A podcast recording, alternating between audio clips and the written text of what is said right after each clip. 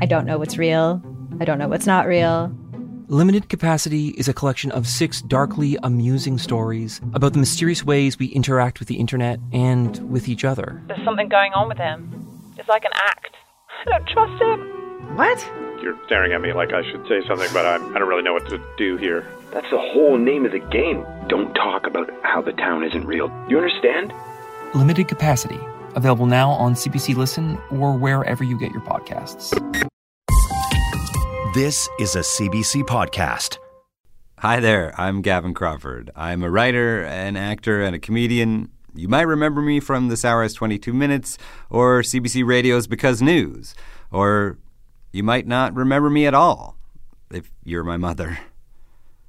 That's what my brand new podcast series, Let's Not Be Kidding, is about. It's the true story of my life as a comedian, my mom, and dementia. I used to talk about my mom all the time. She was my champion and my friend and the source of a lot of my material. But once she got Alzheimer's, I found myself joking around about her less and less. It wasn't that she stopped being funny, it's just that when you joke about Alzheimer's, it just makes people sad. Which is a shame because there's a lot of hilarious moments you do want to talk about. You know, like the time she asked me to her high school dance or when she became convinced that my husband had somehow invented the Christmas tree. If comedy is tragedy plus time, what happens when the tragedy moves so slowly that the comedy has no choice but to catch up? Find out on Let's Not Be Kidding. Here's the first episode. My mother had a weird thing always growing up. She always she would always say the part that you're supposed to say loud, soft, and the part that you're supposed to say soft, loud for some reason. And I don't know why. But going to a restaurant with my mother was always completely humiliating because she would talk very quietly to any service person. The waiter would come and say like, "What can I get you?" And my mom would always just be like, "Well, can I I guess I'll just have a coke and maybe like the the sandwich, I guess, maybe the sandwich. Like, and the, constantly the servers are like, I'm sorry, pardon me, I, I just didn't quite catch the end of it. And you would always have to be like, she's, it's the sandwich, she'll have the sandwich. Not because she had dementia, just because she, for some reason, ordering made her voice go completely quiet. But then, as soon as the waiter would walk away from the table, my mom would look at a woman across the restaurant who had, you know, some kind of like spiky purple hair or something like that, and then say very loudly, like, How do you like to have hair like that? And you're like, What? It's backwards, mom. Like, you, you can be loud for the sandwich and quiet for the that woman's got too many kids. But I don't know. So that was that's the voice she used.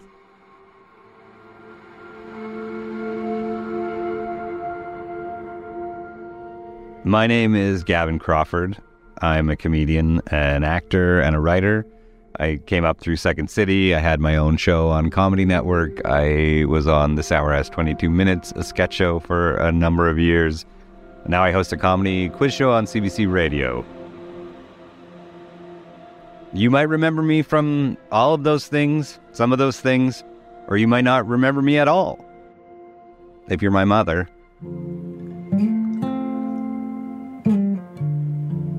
And that's what this podcast is about.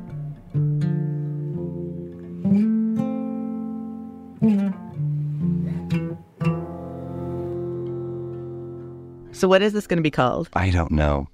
I was calling it Let's Not Be Kidding because that's something my mother always, whenever she's like laying it on the line, she's like, You're not getting the part in that play. Let's not be kidding. That was her lay it on the line. So I'm tentatively calling it that, but I don't know. Yeah. Most of the people I know are entertainers in some fashion. Mm-hmm. And so I didn't Mhm. set out for it to be a like, here's comedians talking about sad shit. But Com- it's like comedians in cars getting caught. It's like comedians, Yeah. cars talking about Alzheimer's.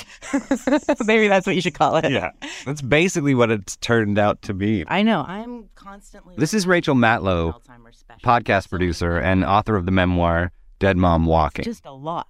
It is a lot. Where's your mother at right now? She is in Lethbridge in a home in a care facility. In an Besides the location, like where's she at in her head? Oh, uh, I don't know. Where she's at in her head is um, she's sort of forgotten how to walk. She doesn't talk that much.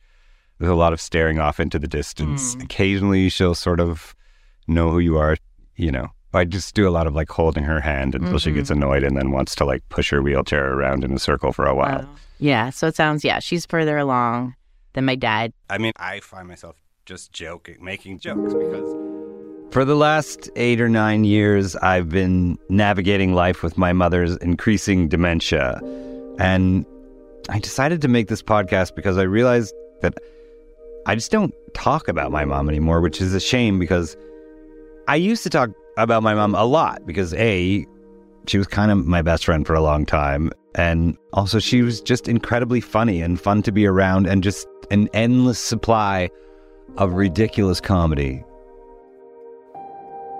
But then I hit a point where people would be like, you know, how's your mom? And I, I would find myself saying, like, oh, you know, we're, she's fine, we're fine. Next subject. Anyone seen any good movies lately? Do you want a, a coffee or something? How about a snack?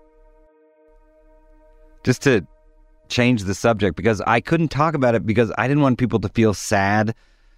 I don't want to make people depressed, but you know, I also want to talk about it because I don't want to forget, you know, how funny my mom was.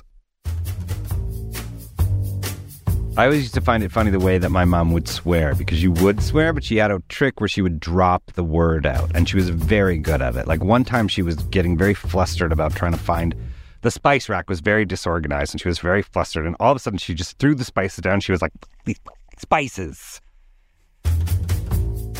Like she would do, she would just do that. She would be like, oh, for sakes, Gavin, what, what do I have to put up with this bull? And she would just self censor herself, you know. I remember once we were driving back from Cape Breton after my husband Kyle's sister's wedding, and my mom had gone and done the flowers for it. And we were driving back across Canada, and we had stopped at the IHOP somewhere. Somewhere in Quebec, there was an IHOP. This was way early on, like back when I was still kind of like the interloper that wrecked his first relationship. Uh, That's Kyle. My mom and he had a pretty tight relationship. But we were at the IHOP and we were just looking at the menu, and she's like, "Oh, Kyle, you might enjoy the rollover fruit slam." And everyone was like, What? Mom? And then she's like, What? It's got strawberries and blueberries. I know Kyle likes that.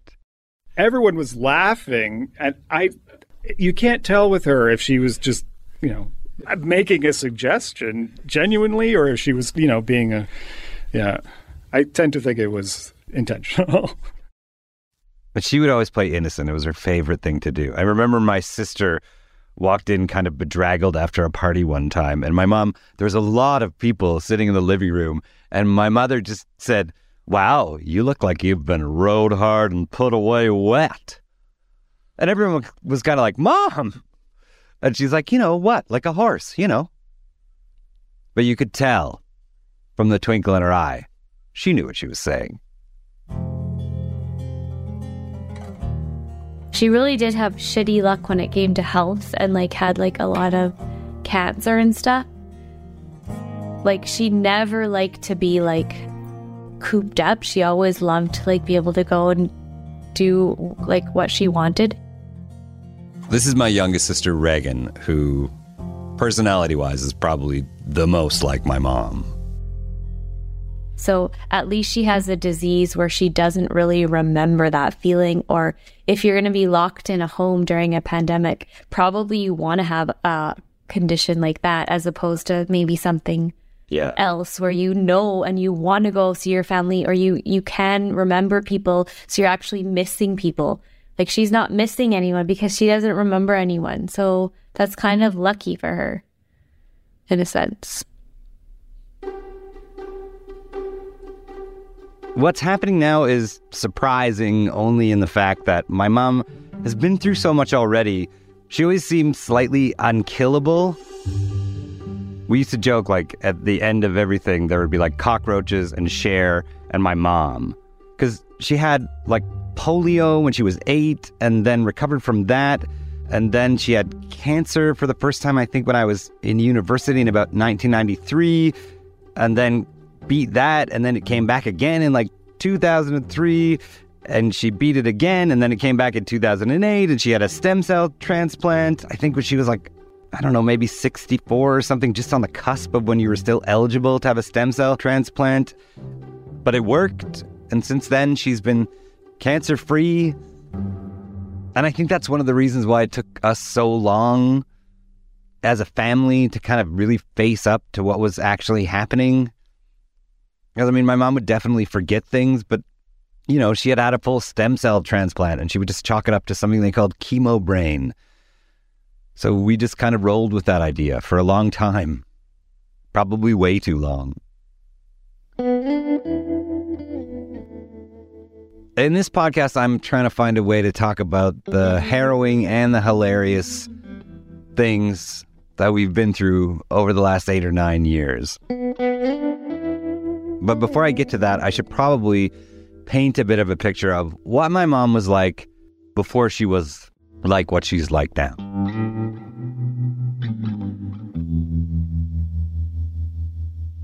My mom, Donna Jean Anderson, was born in 1944 in Fort Macleod, Alberta, which is a very tiny prairie town. If you want to have a picture of what it looks like, it's where they filmed Brokeback Mountain in Fort Macleod. So if you picture one main road with a few little houses and uh, erase the hot gay cowboys, that's Fort Macleod. My mom was always really cosmopolitan. For someone who grew up in the tiniest of southern Alberta towns, she had a real cosmopolitan air about her, and she always liked to be just ahead of the curve. She could make anything, she could sew anything. So she sewed a lot of her own clothes. She sewed her own grad dress. She made a lot of our clothes when we were growing up. I don't know how she developed such a cosmopolitan air coming from where she came from. I guess it was magazines because my mother, she loves a magazine. She still loves a magazine. Except now she likes to rip the pages out. she was awesome. She was cool and hilarious and irreverent and incredibly caring without being a smotherer. This is Carrie Sackney, who's known both me and my mom since grade six. I mean, your house was where all the kids went. And if any kid was having trouble, they were always living at your house every time I went over there, there was some new kid living in the basement. we always had strays. But she was not necessarily like other mothers. She always had fun stuff to show. She always had interesting things to say. She always had a story. She was great to hang out with if you had stories to tell because she would become more and more animated. But if you didn't feel like talking, you could just sit back, relax, and enjoy the show. That's true. Yeah, my mother wasn't big on silence, but she did really champion the underdog. We did have strays at our house all the time. So much so that once I came home and there was a guy sleeping on the couch and I thought it was my sister's friend my sister thought it was my friend, but it turned out it was just a man who wandered into our house and took a nap on the couch. And nobody even batted an eye. Eventually, like a day later, we were like, What was your friend doing here? And everyone was like, That's not my friend. But that was my mom. She was just kind, kind almost to a fault. At least if you were one of her children.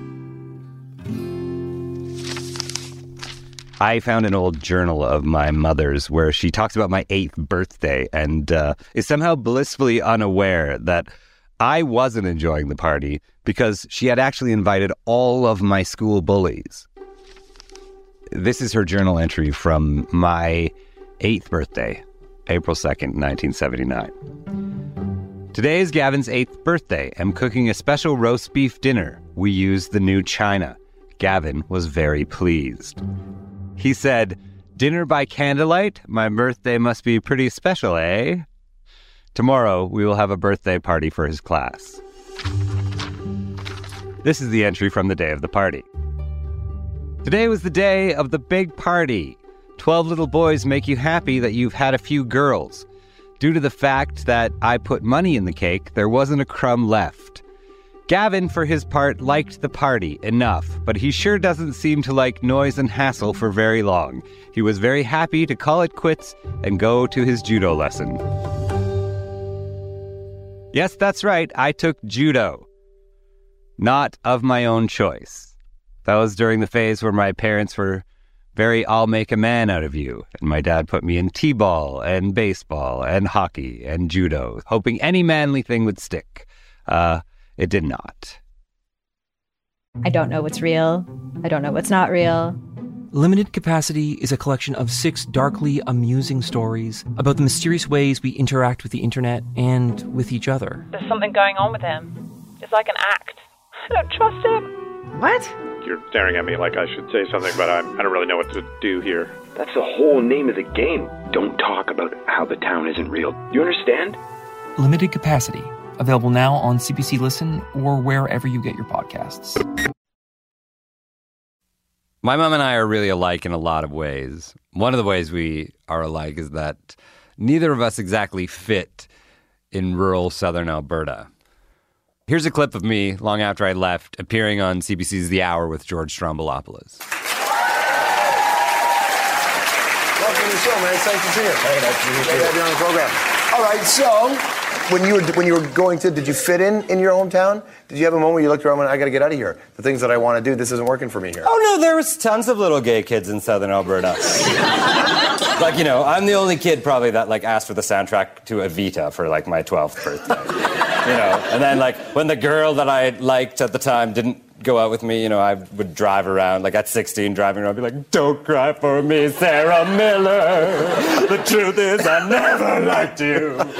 And oddly, that did turn out to be true. I liked her brother Paul. So, um, what can you do? It happens that way.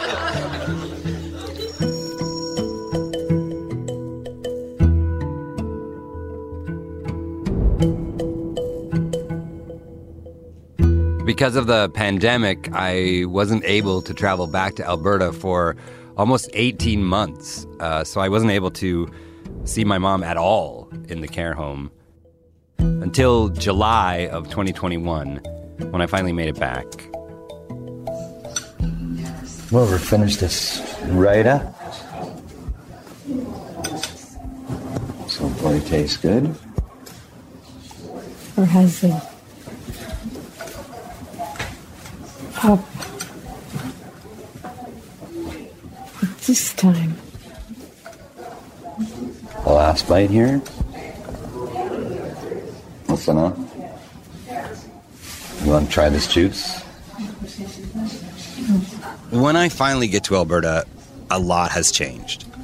Even in just a year and a half, she's well, she's she's pretty quiet now and she doesn't remember how to walk anymore and the stupidest thing is that she's wearing a pastel pink hoodie and for some reason this is what upsets me the most.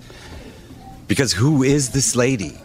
I think that's about it. Yeah. did pretty good. Like I've never seen her wear a hoodie No, in my entire life. Someone get that lady a cheetah print and a leather cap. My youngest sister Regan again.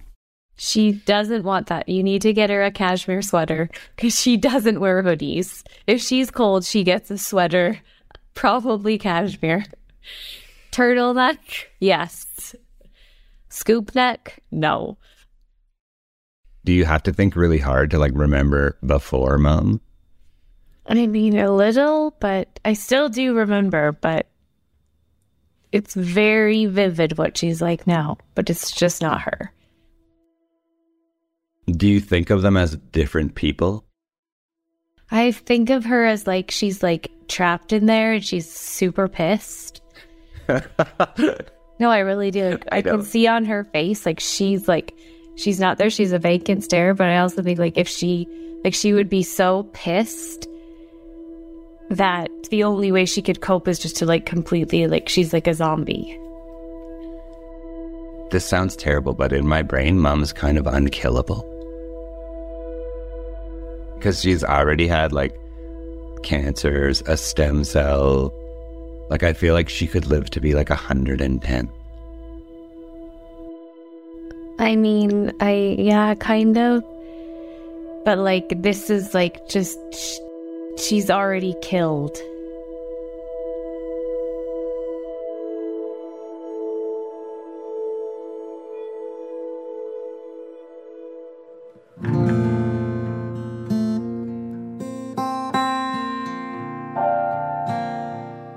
So that's where we are now in the present, where I'm meeting this woman and I'm thinking this woman is not my mother, but also I know that she is my mother.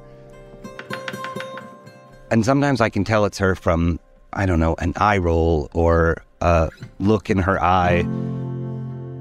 It's just a certain look that says, let's not be kidding. My mother was a very waspy woman. She was very socially appropriate.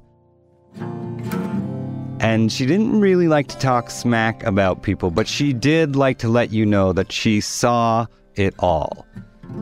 And the way she would do that is she would sort of weaponize, let's not be kidding. For instance, if I was in a play and uh, wasn't a particularly good play, my mom would say, you know, well, I thought you were great, but let's not be kidding and then not elaborate any further than that. Or she would say about one of my father's friends, like, you know, oh, John's a fine fellow. He's friendly enough, but let's not be kidding. It was just to let you know that she knew the lay of the land. The only other consistent thing about my mom is that she was also always freezing. Once we were driving through Death Valley and she was like, Can we just warm it up a little bit? We used to call her Frost Fingers we always used to joke that like if my mother went to hell, she'd be the one person wandering around being like, "Is there management in here? Can we get the thermostat turned up just a titch?" Like, mom, we're literally on a lake of fire right now. Well, you think that they could heat it. We're going to have turkey and sweet potatoes and turnip puff. Do you like turnip puff? Mm, Yeah. Sounds really good, yeah. When I finally got back to visit my mom after the lockdowns ended, we brought her out of the home and back to my dad's place, or what was our childhood home, and sat her down in front of a roaring fire. And of course, she was still freezing. You want your hands in this blanket?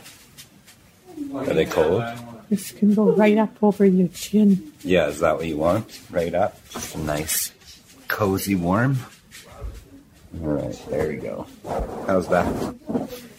Don't know if that's anything you want there or not.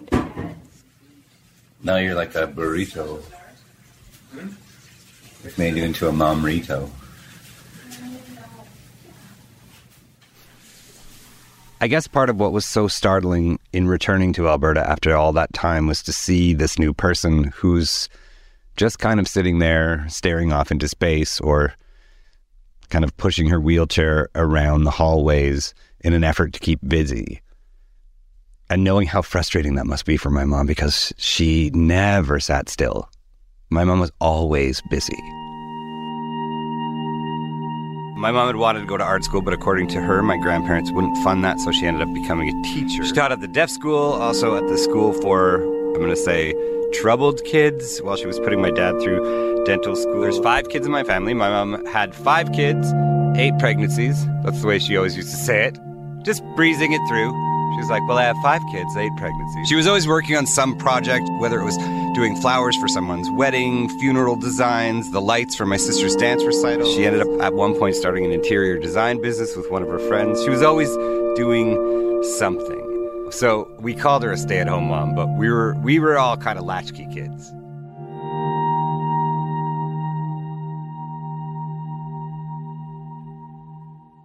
So that's before mom. And I can't really pinpoint the exact moment when she started to change. What was the moment? And should I have noticed it? Did I notice it? And did I just pretend not to notice it like everybody else? I would talk to my mom on the phone at least once a week, probably twice a week, pretty much throughout my whole life. She would phone up just out of the blue, or I would phone her and just be like, Hi, Gav. just it's just me. So she always introduced herself. I'm like, Yes, Mom, I've known you my entire life. You don't have to tell me, it's just you. But there was a point where sometimes my phone would ring and I would answer and I would say, like, hello. And my mom would be like, Oh, oh, Gavin. Hi. It's just me. And I knew that she was trying to call someone else. But she would recover from it incredibly quickly and be like, you know, I just thought I'd call. And I'm like, were you, are you sure? And sometimes at the end of the phone call, I'd be like, oh, yeah, did you have another phone call that you needed to make, Mom? She's like, oh, I don't know, maybe, yeah, I should probably call your dad. Uh, just see when he's coming home from hunting or whatever.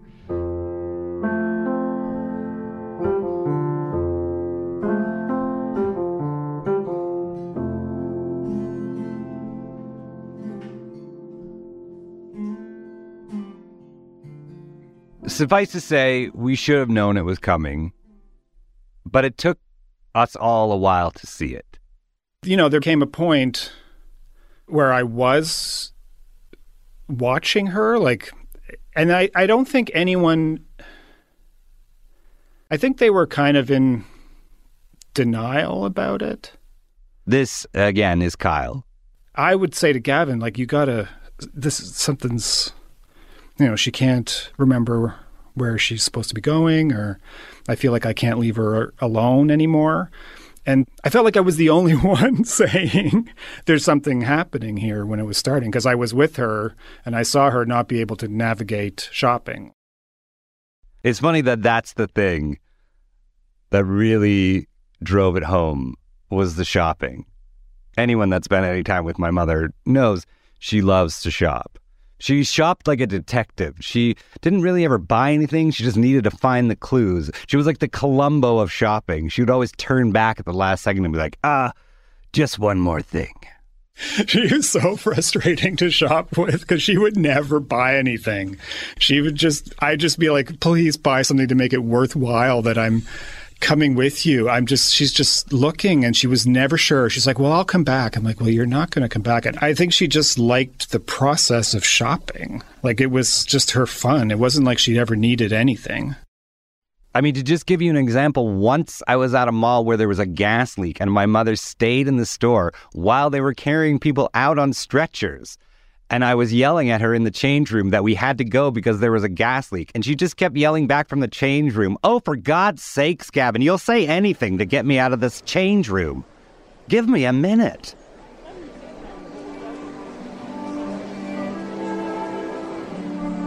Here's when I knew.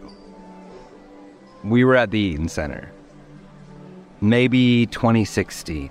My parents had flown from Lethbridge, where they live, to shop and spend a few weeks with myself and my husband Kyle. Now, as I said, normally we don't shop together. Normally my mother finds me annoying and we separate, and she doesn't like to be rushed. So it's just let's meet by such and such fountain at such and such o'clock. And we basically have an understanding that my mom will eventually come sauntering up to that fountain, probably 45 minutes to an hour after she's agreed to meet us. And uh, she'll have one small bank. Anyways, that's normal. That was normal. But that day in 2016 was the day that I realized there wasn't a normal anymore. So we're at the Eaton Center. It's probably around Christmas time. The decorations are up. We make the usual plan. We'll meet by the giant Christmas tree at 3:30 and Kyle goes off to buy Christmas presents and I go off in the other direction to buy whatever it is that I want to buy and as I leave, I kind of notice my mom's just sort of lingering by the tree. Ostensibly, I guess, deciding which direction she wants to begin the treasure hunt in. So we come back a couple of hours later, um, and I find my mother already waiting for us by the big tree. And I say to Kyle, Oh, my mom's early. And Kyle looks at me and says, Gavin, I don't think she ever left. When I came back, she was at the same table. Like I think she'd probably been circling it for like the whole time I was gone. It was just impossible to me that she went elsewhere and came back. She just was kind of like, this table is where I'm staying. Now, I don't believe this. So I just shrug and say, no. I mean, you know, there's no way my mom just stood there for two hours in the middle of the Eaton Centre with all these stores around. She's probably just finally on time for once. And Kyle says, she has no bags. So I said to Kyle, that's not unusual. She never buys anything until the third trip, anyways. But even as I'm saying that, I know that he's right.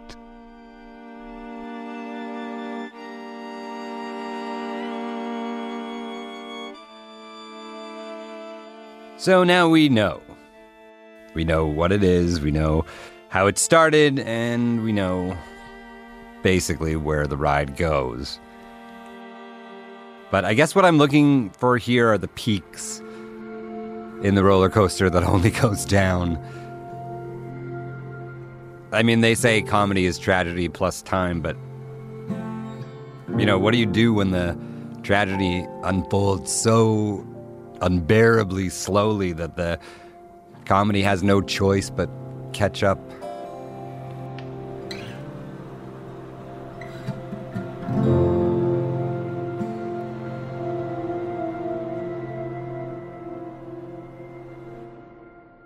It's been kind of strange processing this, trying to figure out how do I talk about my mom, especially with the kind of brain that wants to turn everything into a joke.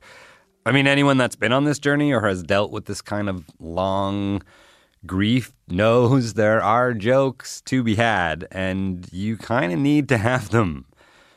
But it also feels wrong.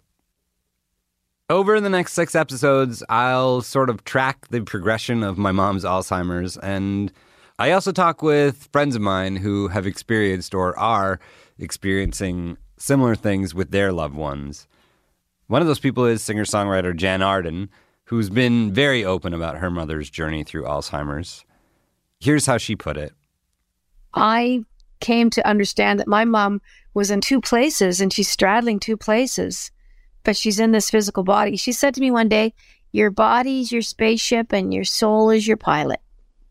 I was like, what? And it's it still sticks with me. Well, you can't take your body with you where your soul goes because you can't breathe up there. I'm like, no, you can't.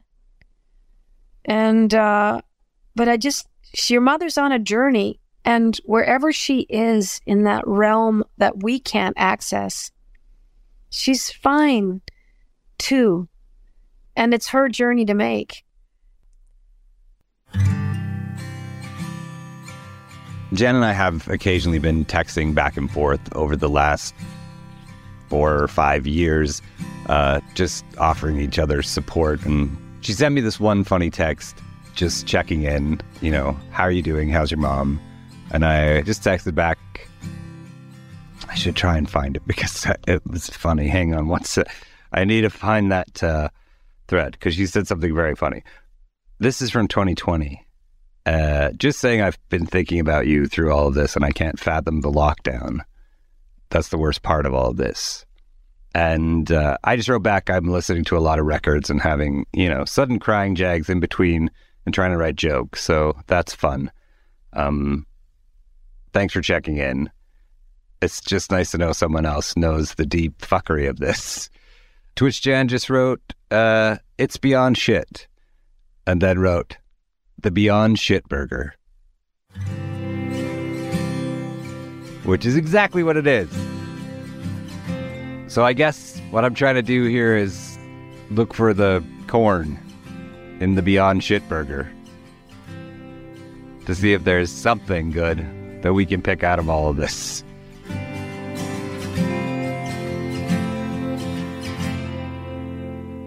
So, this is probably going to be a sad story but it also has its funny parts. As my mom would say, let's not be kidding.